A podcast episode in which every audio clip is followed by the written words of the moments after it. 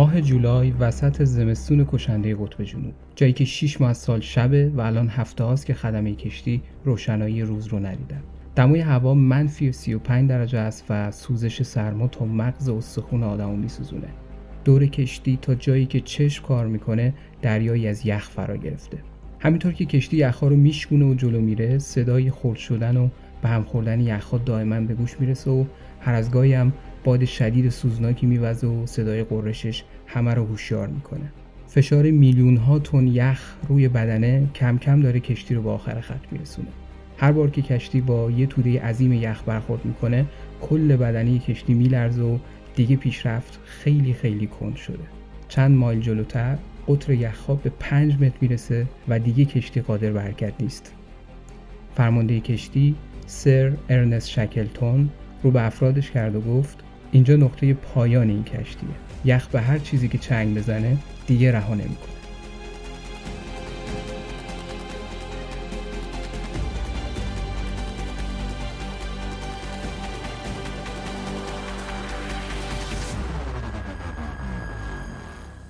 این اتفاق داره سال 1915 یعنی حدوداً 104 سال پیش میفته.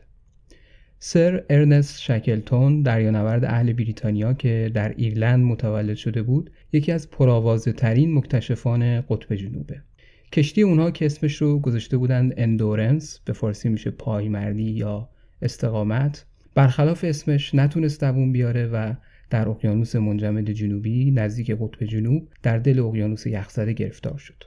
آقای شکلتون با کلی نقشه و آرزو راهی این سفر شده بود. اون قصد داشت با افرادش افتخار بزرگ رو کسب کنه و برای اولین بار در تاریخ به طور کامل از قاره جنوبگان با پای پیاده رد بشه.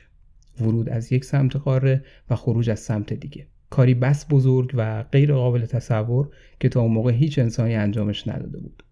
سفر اونها از خود انگلیس شروع شده بود. اولش دو ماه طول کشیده بود تا از اقیانوس اطلس رد بشن و برسن به بوینس آیرس در آرژانتین. از اونجا هم بعد از 11 روز رسیدن به جزیره جورجیای جنوبی.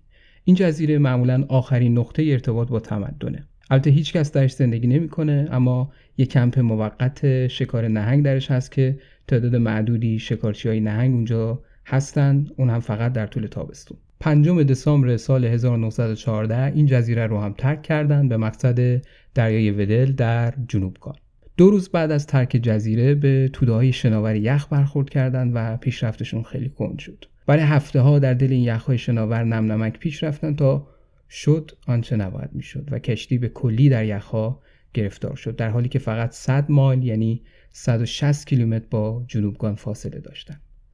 حالا دیگه آقای شکلتون آرزوی خودش رو برای فتح جنوبگان برباد می‌دید. من همینجا یه پرانتز باز کنم و قبل از اینکه بیشتر وارد داستان بشیم یکم در مورد جنوبگان توضیح بدم که کمک می‌کنه بهتر داستان رو بفهمیم. ببینید جنوبگان جمع همه تضاد هاست. شدیدترین و وحشتناکترین شکل پدیدهای طبیعی همه با هم در قطب جنوب رخ میده.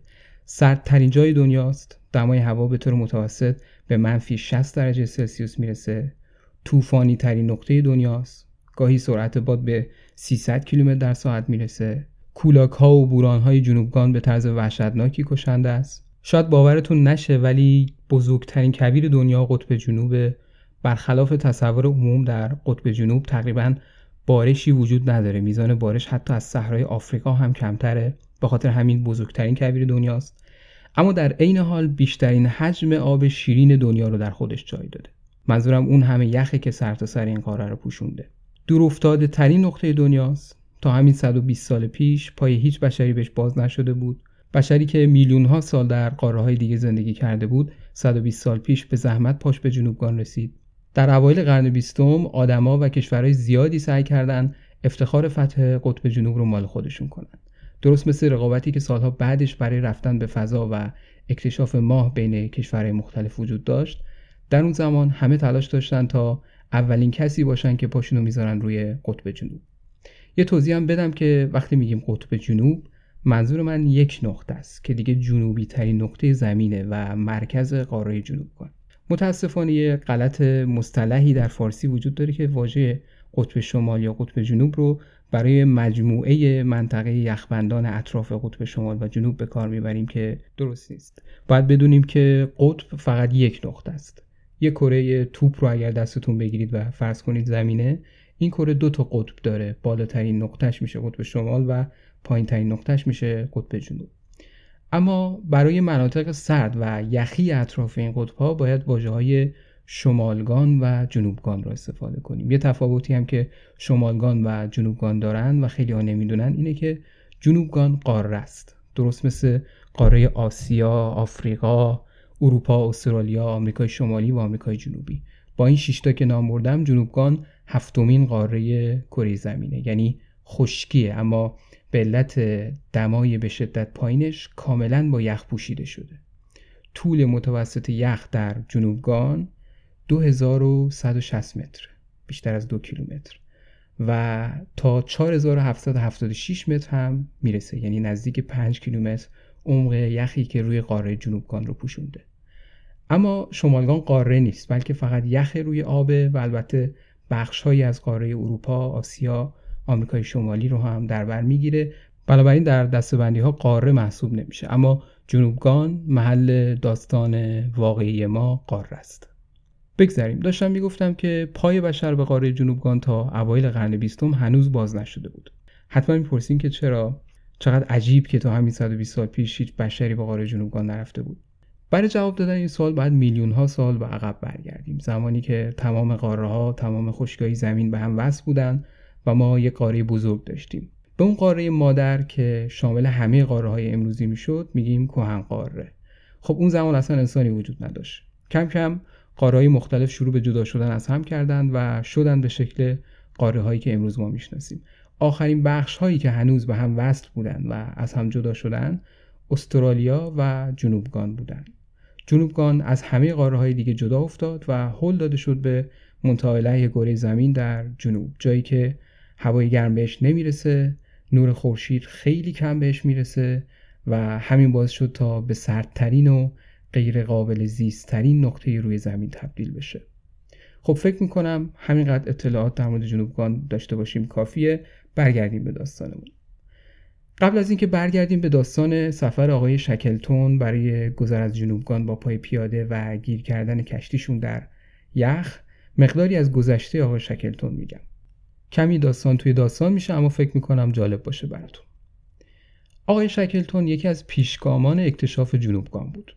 بسیار بسیار آدم سرسختی بود و هیچ چیزی نمی‌تونست ناامیدش کنه. هیچ چیزی نمی‌تونست باعث بشه که اون دست از تلاش برداره. حتی جایی که دیگه مرگ رو در یک قدمی خودش می‌دید متخصص این بود که در اوج بحران زمانی که دیگه وحشت مرگ بر همه غلبه کرده یهو با یه تصمیماتی و با یه تدبیرهایی همه چی رو عوض کنه. بارها هم تا دم مرگ رفته بود. اولش می‌خواست اولین نفری باشه که پاشو روی قط می‌ذاره. برای این کار یه تیم سه نفره به فرماندهی آقای اسکات و یک نفر سوم دیگه سفر اکتشافی رو ترتیب دادن و تصمیم گرفتن اولین انسانهایی باشن که پاشون رو می‌ذارن روی قطب جنوب. تکرار می‌کنم منظور از قطب جنوب دقیقا اون نقطه ای هست که همه نصف ها به هم می‌رسن و ارزش 90 درجه است. همونجا که وقتی روش ایستادی به هر طرف که نگاه کنی شماله. به شرق غرب شمال جنوب نگاه کنی شماله و جهت دیگه ای معنی نداره. چون شما دقیقا روی جنوب ایستادین روی قطب جنوب ایستادین و بنابراین به هر طرف که نگاه کنین شماله. تصور بودن در همچین جایی هم برای من هیجان انگیزه. من همیشه میگم زمین دو تا نقطه جادویی داره. قطب شمال و البته قطب جنوب. به قول فرمانده اسکات فرمانده این تیم سه نفری که قصد داشتن برای اولین بار پا بذارن روی قطب جنوب و شکلتون هم یکی از اون سه نفر بود. قطب جنوب یعنی سرزمین اجاب انگیزی که تا به حال انسان روش گام بر نداشته و با چشم ندیده. اسکات افسر بلند مرتبه نیروی دریایی بریتانیایی کبیر فرمانده سرسخت و شجاعی بود که تصمیم گرفته بود خودش رو وقف کنه برای کمک به دانشمندا و پیشبرد علم. حاضر بود برای آوردن نمونه برای دانشمندا که آزمایشات علمی بکنن و هر کجا سفر کنه و هر خطری رو بپذیره. اما در این حال اسکات در رهبری آدم دوگمی بود. زورگو بود در تصمیم گیری هاش و اعضای تیمش رو با دیکتاتوری تمام رهبری می‌کرد. دست خودش هم نبود. خلق و خویی بود که بعد از سالها بودن در ارتش در نیروی دریایی بریتانیا کسب کرده بود. سلسله مراتب براش خیلی مهم بود. یک بار دستور داد تا یه آشپز بیچاره رو به خاطر سرپیچی بذارن لای اتو. از این اتوهای بزرگ تا یاد بگیره سرپیچی نکنه.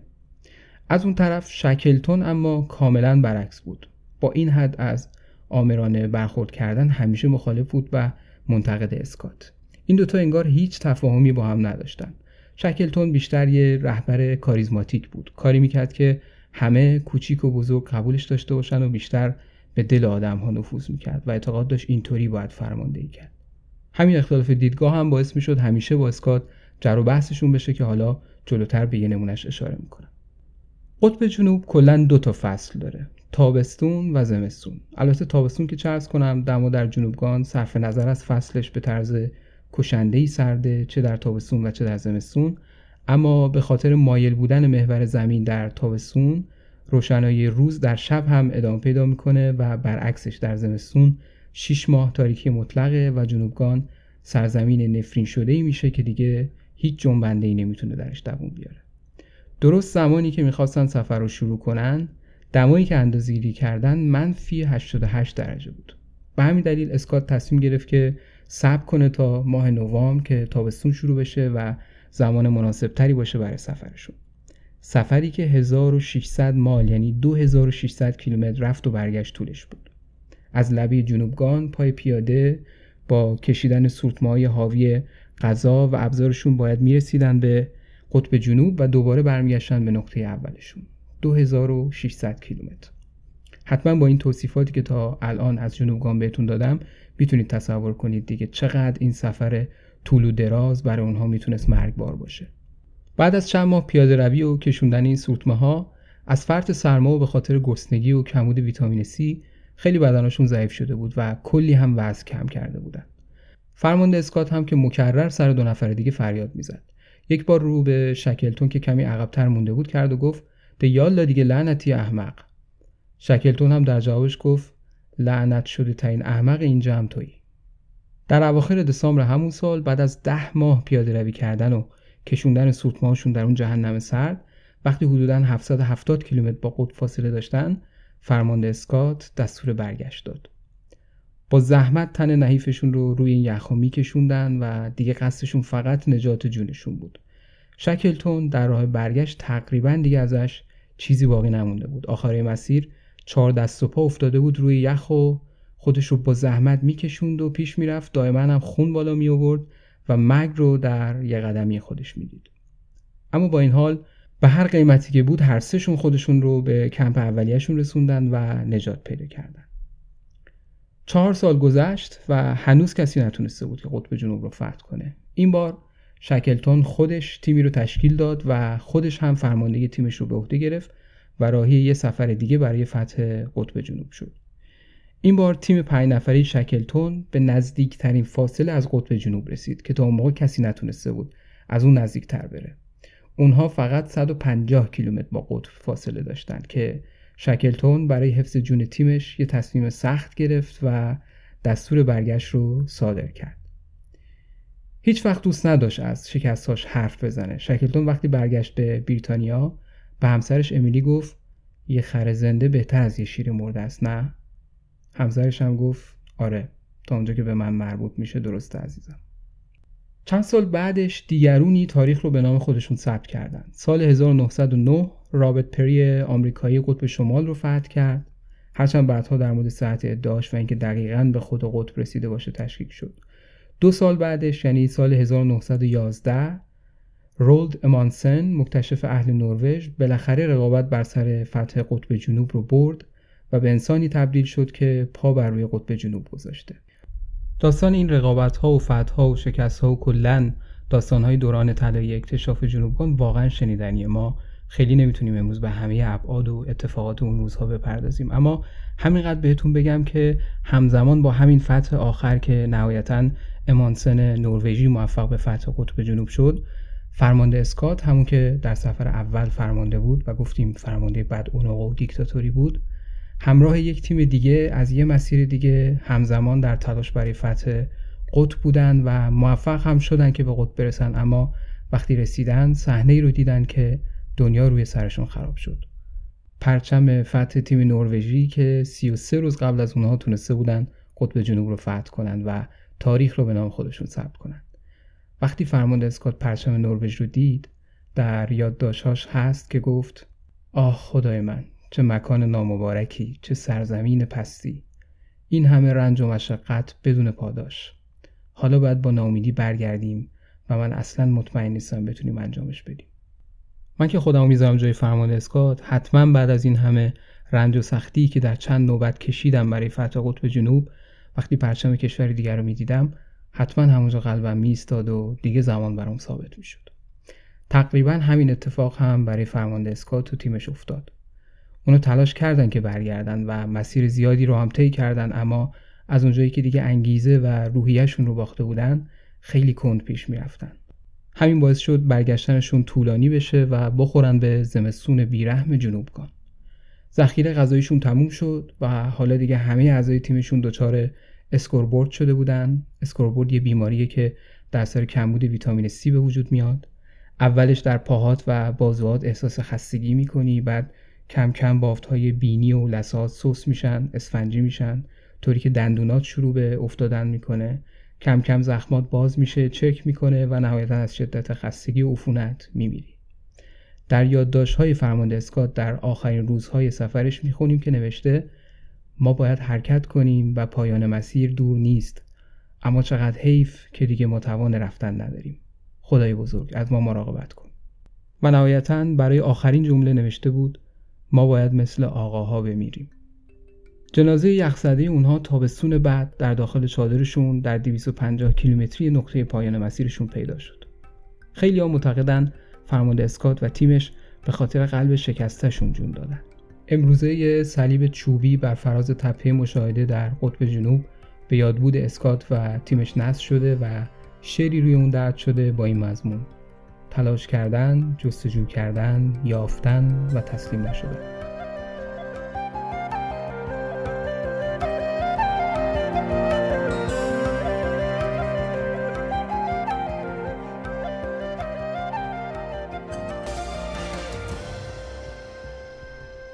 خب پس اگه بخوایم یه بار دیگه مرور بکنیم تلاش اول برای قدم گذاشتن بر قطب جنوب یه تیم سه نفره بود به فرمانده اسکات که شکلتون هم عضوش بود اما ناموفق بود. تلاش دوم رو خود شکلتون با یه تیم پنج نفره رهبری کرد. خیلی دیگه نزدیک شدن تا 160 کیلومتری قطب رسیدن. تلاش آخر که منجر به فتح قطب شد رو آقای امانسن نروژی انجام داد و موفق شد. همزمان باهاش از یه مسیر دیگه اسکات در تلاش برای فتح قطب جنوب بود و موفق هم شد. اما یک ماه و سه روز دیرتر از تیم نروژی و توضیح هم دادیم که اسکات و تیمش نتونستن برگردن و همشون جونشون رو از دست دادن. این تاریخ مختصری که گفتیم در واقع مقدمی بود برای اینکه شکلتون تصمیم به عبور کامل از قاره جنوبگان گرفت. کاری بزرگ و غیر قابل تصور در اون زمان ورود از یک سمت قاره و خروج از سمت دیگه. در آگهی که برای جذب حمایت مالی تهیه کرده بود نوشته بود از نظر احساسی این آخرین ماجراجویی قطبی است که انسان می‌تواند انجام دهد. حتی از سفر رفت و برگشت به قطب هم بزرگتر. و من احساس می کنم که این وابسته به ملت بریتانیا است که بخواهند پیروز شوند یا نه. بعد از شکستی که در فتح قطب شمال و جنوب داشتیم هنوز بزرگترین اکتشاف باقی مانده و آن رد شدن از جنوبگان است. اشاره کردیم دیگه قطب شمال رو یک آمریکایی فتح کرد و قطب جنوب هم امانسن نروژی. شکلتون بالاخره تونست نظر دولت رو برای سفرش جذب کنه و علاوه بر دولت افراد متمول دیگه هم ازش حمایت کردند. چند ماه در پی تدارک سفر و جذب نیروی انسانی و تأمین هزینه های سفر شد. سال 1914 شکلتون برای جذب نیرو یه آگهی در روزنامه به چاپ رسون که بعدها به یکی از معروفترین آگهی های جذب نیروی کار در دنیا تبدیل شد. در اون آگهی نوشت به مردانی نیاز است برای سفری مخاطره آمیز، مزد ناچیز، سرمایه جانسوز، ماههای طولانی در ظلمات مطلق و خطرات دائمی. تضمینی در بازگشت نیست. در صورت موفقیت، افتخار و قدردانی نصیبتان می شود. ارنست شکلتون ما عکس این آگهی رو می‌ذاریم در اینستاگرام جرفا آدرس اینستاگراممون در توضیحات اپیزود هست روش کلیک کنید یا اینکه خیلی ساده جستجو کنید پادکست ژرفا به فارسی یا انگلیسی فرق نداره آگست سال 1914 به نظر همه چی آماده بود. شکلتون و 27 نفر خدمه منتظر صدور حرکت بودند. یه تلگراف یک کلمه‌ای از طرف وینستون چرچیل رسید. به پیش. و کشتی Endurance یا پایداری شروع به حرکت کرد. مبدأ انگلیس مقصد جنوبگان. دو ماه طول کشید تا از اقیانوس اطلس رد بشن و برسن به بوینس آیرس در آرژانتین که توقف اولشون بود البته در این قسمت سفر آقای شکلتون همراه تیمش نبود و مونده بود در انگلیس تا یک سری هماهنگی لازم رو انجام بده. بعد خودش رو به سرعت به بوینس آیرس در آرژانتین رسوند و به تیمش ملحق شد. از بوینس آیرس هم بعد از 11 روز رسیدن به جزیره جورجیای جنوبی. این جزیره معمولا آخرین نقطه ارتباط با تمدنه. البته هیچ کسی درش زندگی نمی‌کنه اما یک کمپ موقت شکار نهنگ درش هست که تعداد معدودی شکارچی های نهنگ اونجا هستن. اون هم فقط در طول تابستون. پنجم دسامبر 1914 کشتی این جزیره رو هم ترک کرد و دیگه در واقع اونها وارد نقطه بدون بازگشت شدن. شکلتون اگرچه مصممتر از همیشه بود اما همچین که یاد گذشته میافتاد استراب و ترس درونش رو فرا می گرفت اون همه سختی هایی که بدون پاداش متحمل شده بود و حالا باز هم پا در همون راه گذاشته بود. گفتیم قبلا تا 160 کیلومتری قطب هم رفته بود ولی برای حفظ جون تیمش دستور برگشت داده بود. اما وقتی می‌دید همه باهاش مثل قهرمان ها برخورد می‌کردن و اون رو فرماندهی می‌دونستن که جون آدماش رو در اولویت قرار میده خوشحال می‌شد و اعتماد به نفس بالایی بهش دست می‌داد. آقای فرانک ورسلی معاون شکلتون که همیشه با شکلتون همراه بود در یادداشتهاش از اون سفری که به 160 کیلومتری قطب رسیدن میگه وقتی که در راه برگشت آزوغمون تموم شد و گرسنگی به شدت بهمون فشار آورده بود و تنها چیزی که برامون باقی مونده بود بیسکویت هایی بود که اون رو هم جیره بندی کرده بودیم. یک شب شکلتون به زور سهمیه بیسکویتش رو میده به فرانک ورسلی. عین عبارتی که فرانک نوشته اینه. خدایا من هرگز نباید این لطف رو فراموش کنم. این یک عدد بیسکویت ارزشش از هزاران بیسکویت بیشتر بود. شش هفته تمام به سمت جنوب حرکت کردند کریسمس هم از راه رسید و همونجا روی کشتی کریسمس رو جشن گرفتن میزا رو تزیین کردن شمع روشن کردن. شیرینی و پودینگ مخصوص کریسمس درست کردن و آهنگای مخصوص کریسمس رو هم همه با هم خوندن. درست در آخرین روز سال 1914 یعنی 31 دسامبر از مدار جنوبگان رد شدن. Antarctic Circle. زمین پنج تا مدار اصلی داره دیگه. مدار استوا یا همون خط استوا مدار رأس السرطان مدار رأس الجدی مدار جنوبگان و مدار شمالگان هر کدوم از این مدارها تعریف مشخص علمی دارند و دلیل فیزیکی برای مشخص کردنشون هست. خب خط استوا رو که می‌دونیم زمین رو به دو نیمکره شمالی و جنوبی تقسیم می‌کنه. مدارهای شمالگان و جنوبگان هم موازی خط استوا هستند. مدار شمالگان در نیمکره شمالی و مدار جنوبگان در نیمکره جنوبی. که از اونجا به بعد در طول سال حداقل یک شبانه روز هست که هرگز خورشید غروب نمی‌کنه. یعنی حداقل یه 24 ساعت هست که کلا روزه و هوا تاریک نمیشه. بالای مدار شمالگان رو میگن شمالگان و پایین مدار جنوبگان رو هم میگن جنوبگان. بالاخره کشتی وارد جنوبگان شد و این رو می‌شد از افت شدید دما و صفحات یخی شناوری که رفته رفته به تعدادشون اضافه می‌شد کاملا حس کرد. بین 27 نفر خدمه کشتی چند نفری بودند که اهل اسکاتلند بودند خوشحال از نو شدن سال داشتن سرودهای دریانوردی معروف اسکاتلندیا رو میخوندن اسکاتلندیا معروفن به آوازهای دریانوردیشون که خیلی حماسی و غرورانگیزه یه چیزی شبیه این What will we do with the drunken sailor? What will we do with the drunken sailor? What will we do with the drunken sailor early in the morning?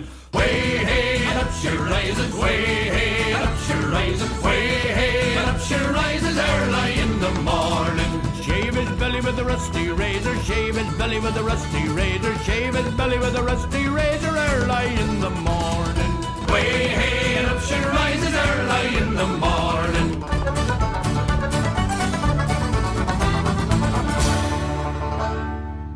حالا دیگه هوا غالبا ابری بود و کوههای یخی بزرگ با اون رنگهای آبی و سفید ملایمشون سرکلشون پیدا شده بود شکلتون خیلی محتاطانه انگار که وسط میدون مین باشه کشتی رو بین این کوههای یخی و صفحات شناور یخی پیش می بود.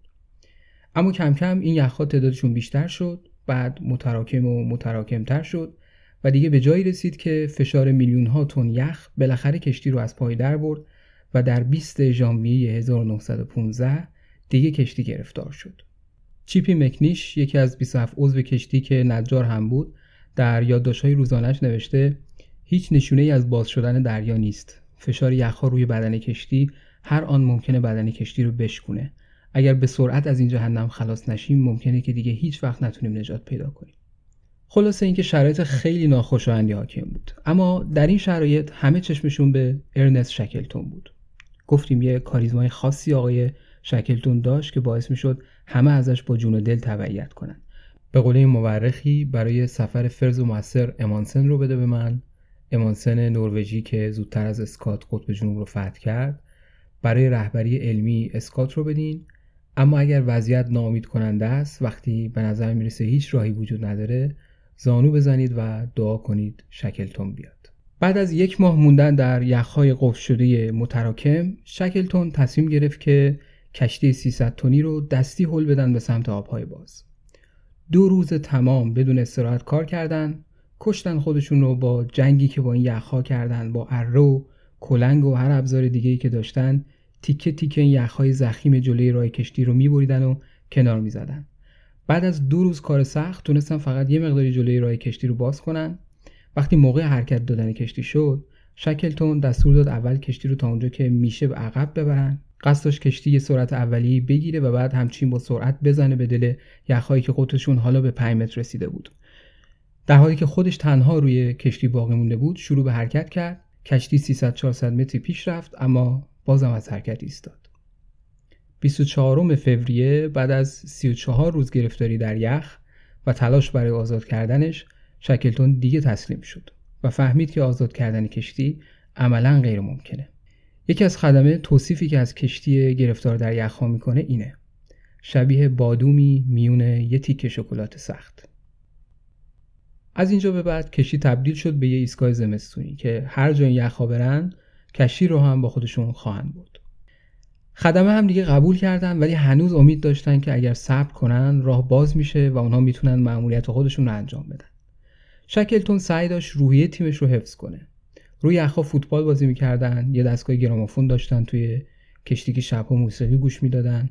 پوکر بازی می‌کردن مسابقه آواز میذاشتن. خود شکلتون به عنوان بدترین خواننده انتخاب شد. یکی از سگایی که همراه خودشون برده بودن تا در کشوندن سورتما کمکشون کنه چند تا طوله به دنیا آورده بود. همه خدمه مشغول اینا بودن و بهشون محبت می‌کردن. اما این خوشنوری های حداقلی خیلی هم دووم نیاورد. اوایل ماه آوریل یه روز میلیون ها تن یخ حرکت کردن به سمت کشتی و هلش دادن بالا طوری که کشتی حالا انگار روی کوهی از یخ قرار گرفته باشه شکلتون سریع فهمید که اگر دیر به جنبه یخها بدنه کشتی رو میشکافن سریع دستور داد تا می‌تونن یخها رو کنار بزنن و از بدنه دور کنن تلاش بیوقفه تیم برای کم کردن فشار یخها روی بدنه اما بی جواب موند. صدای عجیب و غریبی از پایین عرشه کشتی به گوش می رسید. اولش خیال می‌کردن شاید صدای یه نهنگ زیر یخها اما خیلی زود فهمیدن که فشار یخها روی الوار کشتی این صدا رو تولید می‌کنه.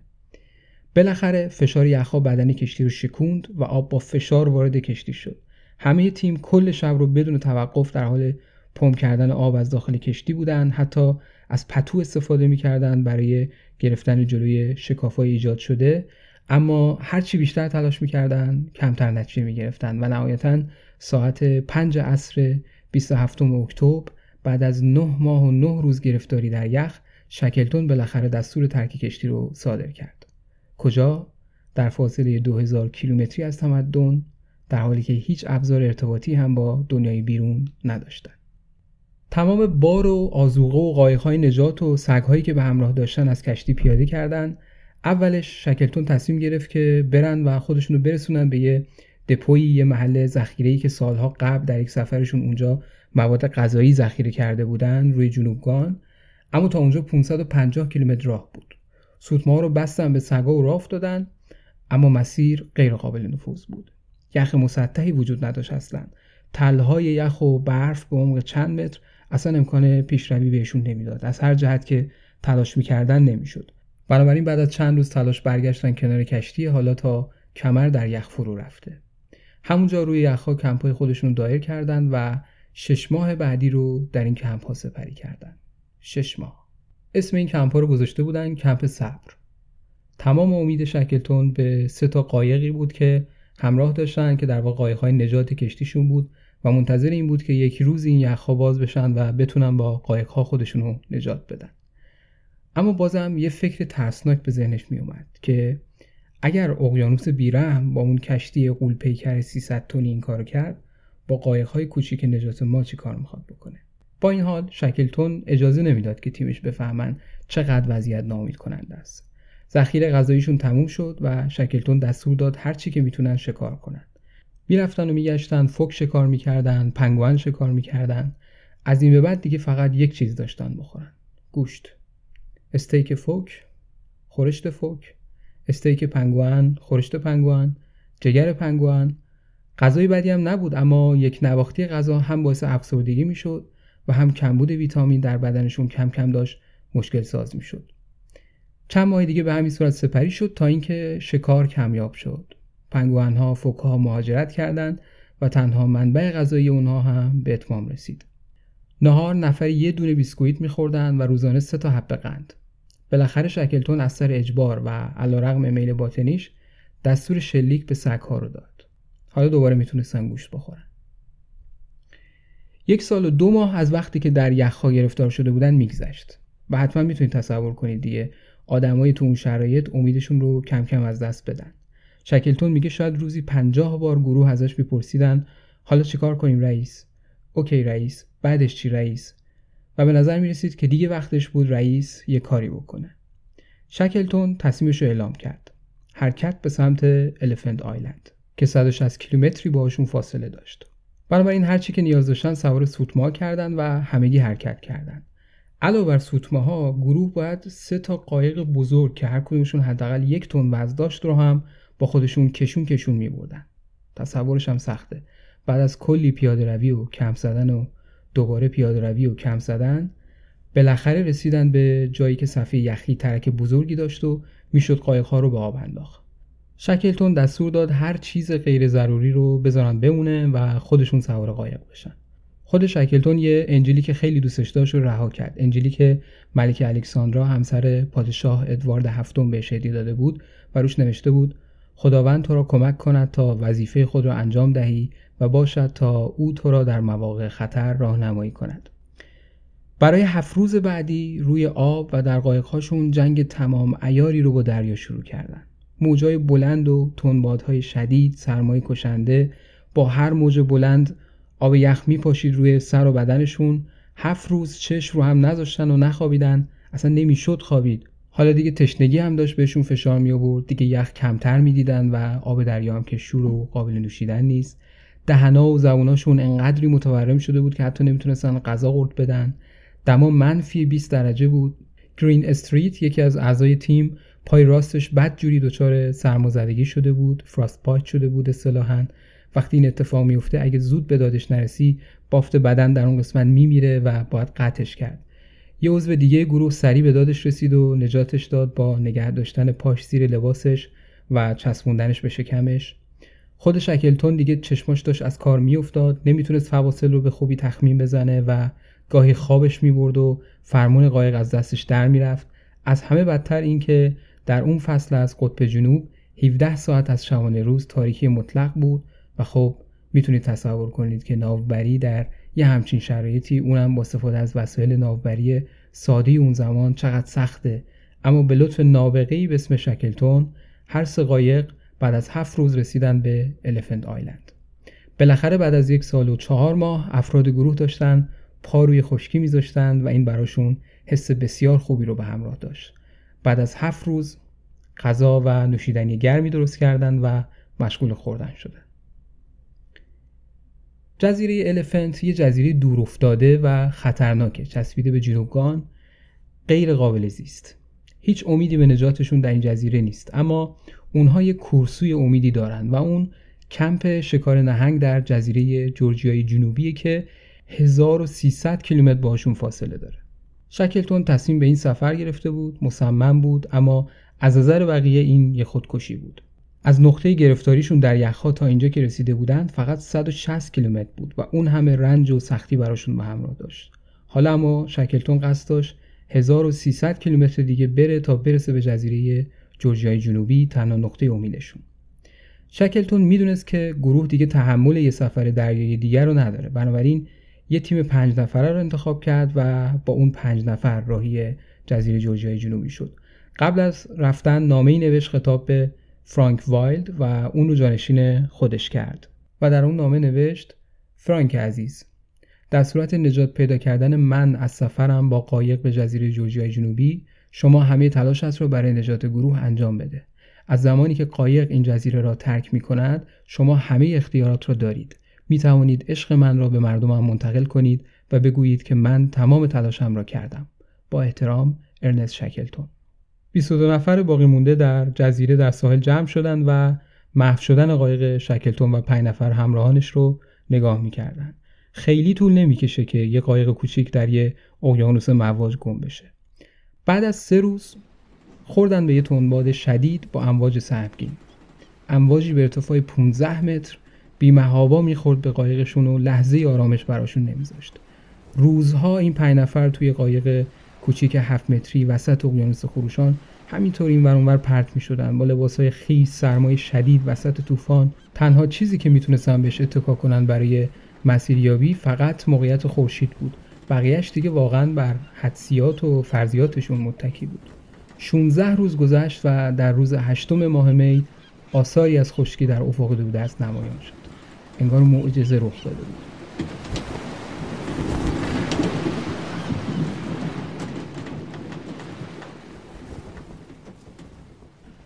خودش بود. جزیره جورجیای جنوبی با اون کوههای بلند و یخچالهای عظیمش از دور نمایان شده بود. اونها تقریبا دو روز تلاش کردند تا بتونن به جزیره نزدیک بشن و جای مطمئنی رو برای پهلو گرفتن پیدا کنن. سواحل بسیار خطرناکی داره این جزیره. یخچالهای بزرگ با ارتفاعهای چند صد متری سر تا سر جزیره رو پوشوندن و خط میشن به سواحل و اصلا جایی برای پهلو گرفتن وجود نداره. بالاخره بعد از دو روز تلاش شکلتون تونست طوری با مهارت مدیریت کنه و به سختی از بین این صخره ها و یخچال ها رد بشه تا برسن به یه خلیج مانندی در این جزیره که امکان پهلو گرفتن وجود داشت جالبه درست وقتی که رسیدن به ساحل از بس این سکان قایق رو به کار گرفته بودن که همون لحظه دیگه پین اصلی سکان واداد و شکست خوششانسی باور نکردنی که اگر فقط چند ساعت قبلش این اتفاق میافتاد دیگه نمی‌شد قایق رو هدایت کرد و دوباره از جزیره دور می شدن. اما داستان هنوز ادامه داره. از بخت بد آقای شکلتون اونها در سمت اشتباه جزیره پهلو گرفته بودن. درست سمت مخالف جایی که کمپ شکار نهنگ بود. جزیره جورجیای جنوبی جزیره کوهستانی پر از قله های مرتفع و یخچال های عظیمیه. جایی که هیچ انسانی بهش تالا صعود نکرده و هیچ نقشه و چارت و مسیری ازش وجود نداره. شکلتون که حالا به شدت دچار ضعف بدنی شده مجبور بود که یک غیر ممکن دیگر رو ممکن کنه. هیچ ابزار کوهنوردی نداشتن. چند به تناب قایق رو برداشتن. یک سری ابزار نجاری مثل چکش و چند تا هم پیچ که پیچوندن کف کفشاشون. سه نفر همونجا موندن چون دیگه توان ادامه دادن نداشتن. شکلتون، فرانک فورزلی و تام کرین شروع به کوهنوردی و رفتن به اون سمت جزیره کردن. شکلتون مرد دریا بود دریانورد بود و واقعا کوهنورد نبود. اینجاست که استعداد به کارت میاد. هوش بالا یاد گرفتن های لحظه ای و به کار انداختن تمام حواس برای پریز از اشتباه و درست گام برداشتن. بدتر از همه اینکه هیچ نقشه ای نداشتن. پیدا کردن یه نقطه توی جزیره بزرگ کوهستانی واقعا چیزی شبیه معجزه است. پیش رفتن تا اینکه رسیدن به یه شیب خیلی تند سرپایینی که پایین رفتن ازش غیر ممکن بود. پایین دره رو هم مه گرفته بود و اصلا نمی‌دونستن که چی در انتظارشونه. از طرفی شب داشت فرا می‌رسید بنابراین شکلتون باز هم تصمیم گرفت که یه قمار بزرگ بکنه. شروع به پایین رفتن کردن چند قدمی به سمت پایین برداشتن و همون اول فهمیدن که اینطوری و با این سرعت شب از راه می‌رسه و همشون یخ می‌زنن و از سرما میمیرن. با توجه به اینکه دیگه هیچ چیزی برای کم زدن هم نداشتن. نیم ساعت تلاش کرده بودند و فقط چند ده متر پیشروی کرده بودند. شکلتون کمی فکر کرد و گفت سر می‌خوریم. دو نفر دیگه با تعجب نگاش کردند ولی شکلتون دست به کار شد. تنابی که داشتن رو چند لایی کرد و به هم پیچوند و باهاش یک کلاف بزرگ و زخیم درست کرد. به طول گذاشتنش روی یخ. شکلتون نشست روش نفر اول فرانک فورسلی نفر دوم و تام کرین نفر آخر. همینطور پشت به پشت هم قطاری همدیگر رو بغل کردن و شکلتون هم سر تناب رو از جلو گرفت دستش و کرین هم از عقب تا تناب از زیرشون در نره. شروع کردم به سرعت تمام سر خوردن و پایین رفتن. فورسلی میگه انگار شوت شدیم به سمت فضا. میگه از هیجان و ترس شروع کردم داد زدن که دیدم شکلتون و کرین هم دارن فریاد می‌زنن. بالاخره کم کم سرعتشون کم شد و به طرز باور نکردنی رسیدن پایین دره. پایین که رسیدن متوجه شدن بدنشون تو جاهای مختلف پارگی برداشته کبود شده بود اما همین که زنده بودن خوشحال بودن و این یه معجزه بود. تنها ظرف چند دقیقه 500 متر ارتفاع کم کرده بودن که اگر می‌خواستن به روش معمول بیان شاید باید چندین ساعت وقت صرف می‌کردن. بالاخره بعد از 36 ساعت کوهنوردی بیوقفه از کوهها و یخچالهای بزرگ و بینام جورجیای جنوبی از دور چشمشون افتاد به نعشهای نهنگهای شکار شده. 20 می 2016 درست قبل از اینکه هوا تاریک بشه سه تا مرد با ظاهری عجیب موهای ژولیده لباسهای تکه پاره لنگ لنگان وارد ایستگاه شکار نهنگ در جزیره جورجیای جنوبی شدن شکارچی های نهنگ با تعجب اینا نگاه می‌کردن یکیشون رفت جلوتر. شکلتون که قاعدتا همه اینها باید میشناختنش. ازش پرسید منو نمی‌شناسی؟ شکارچی جواب داد صداتون خیلی آشناست. شکلتون گفت اسم من شکلتونه. همه فکر می‌کردن که شکلتون و گروهش جایی در جنوبگان مردن. به خاطر همین شکارچی وقتی این جمله رو شنید که اسم من شکلتونه بدون اینکه چیزی بگه برگشت و آروم شروع کرد اشک ریختن.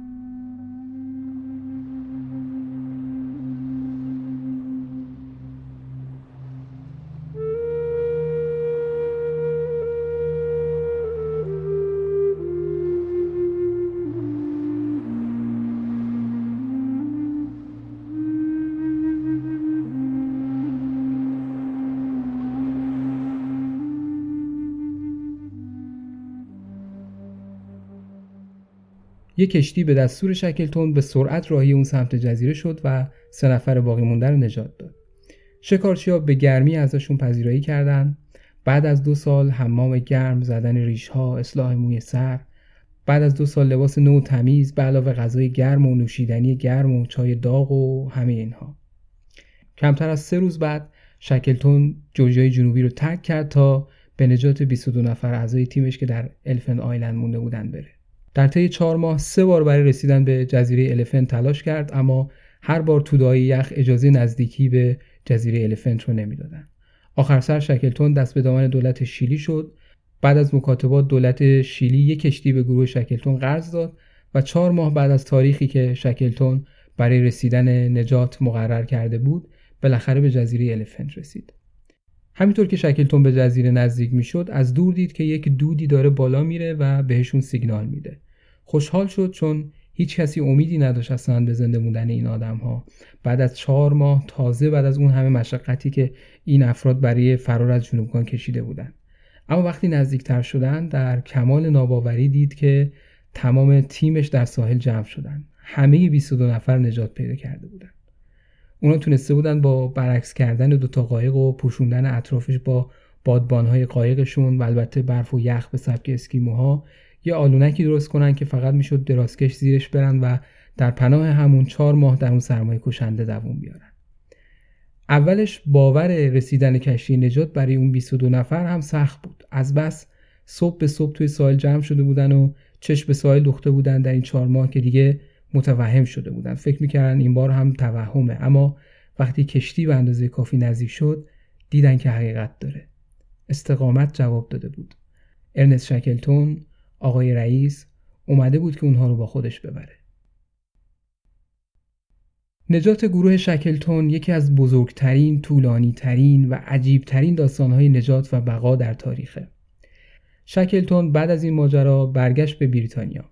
اگرچه شکلتون نتونسته بود به هدف اولیش که رد شدن از ارز جنوبگان بود برسه و کشتیش در یخها گرفتار شد اما کاری که برای نجات افرادش انجام داده بود از اون هم مهمتر بود و بزرگتر بود. کاری که شکلتون می‌خواست بکنه فراتر از زمان خودش بود.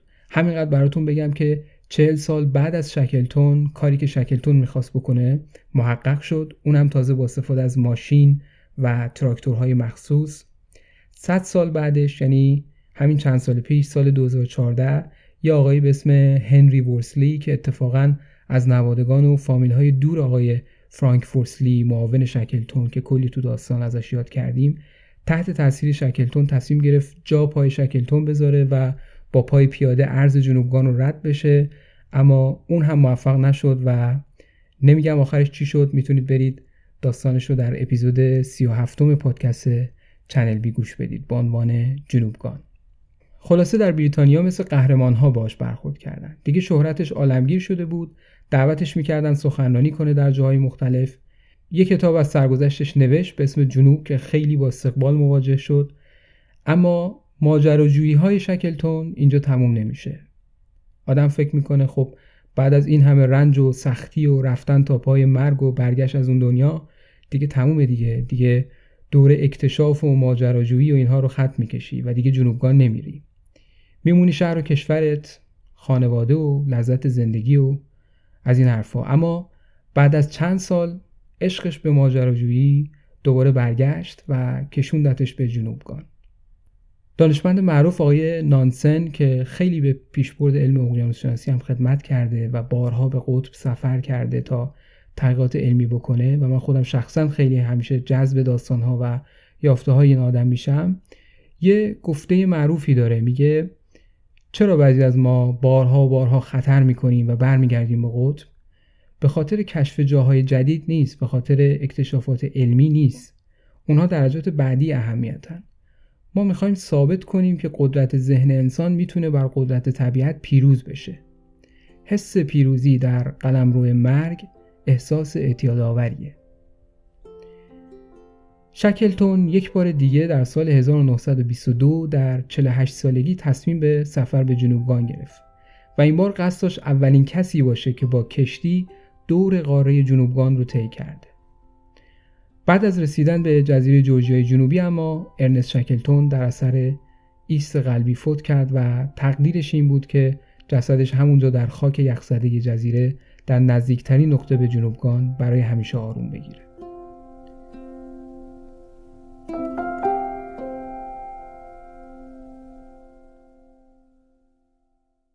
متاسفانه امروزه جنوبگان در معرض خطر جدی قرار داره. تغییر اقلیم و گرم شدن جهانی باعث ذوب شدن یخهای جنوبگان میشه. ماهیگیری بیش از اندازه و آلودگی سلامت آبهای منطقه رو به خطر انداختن.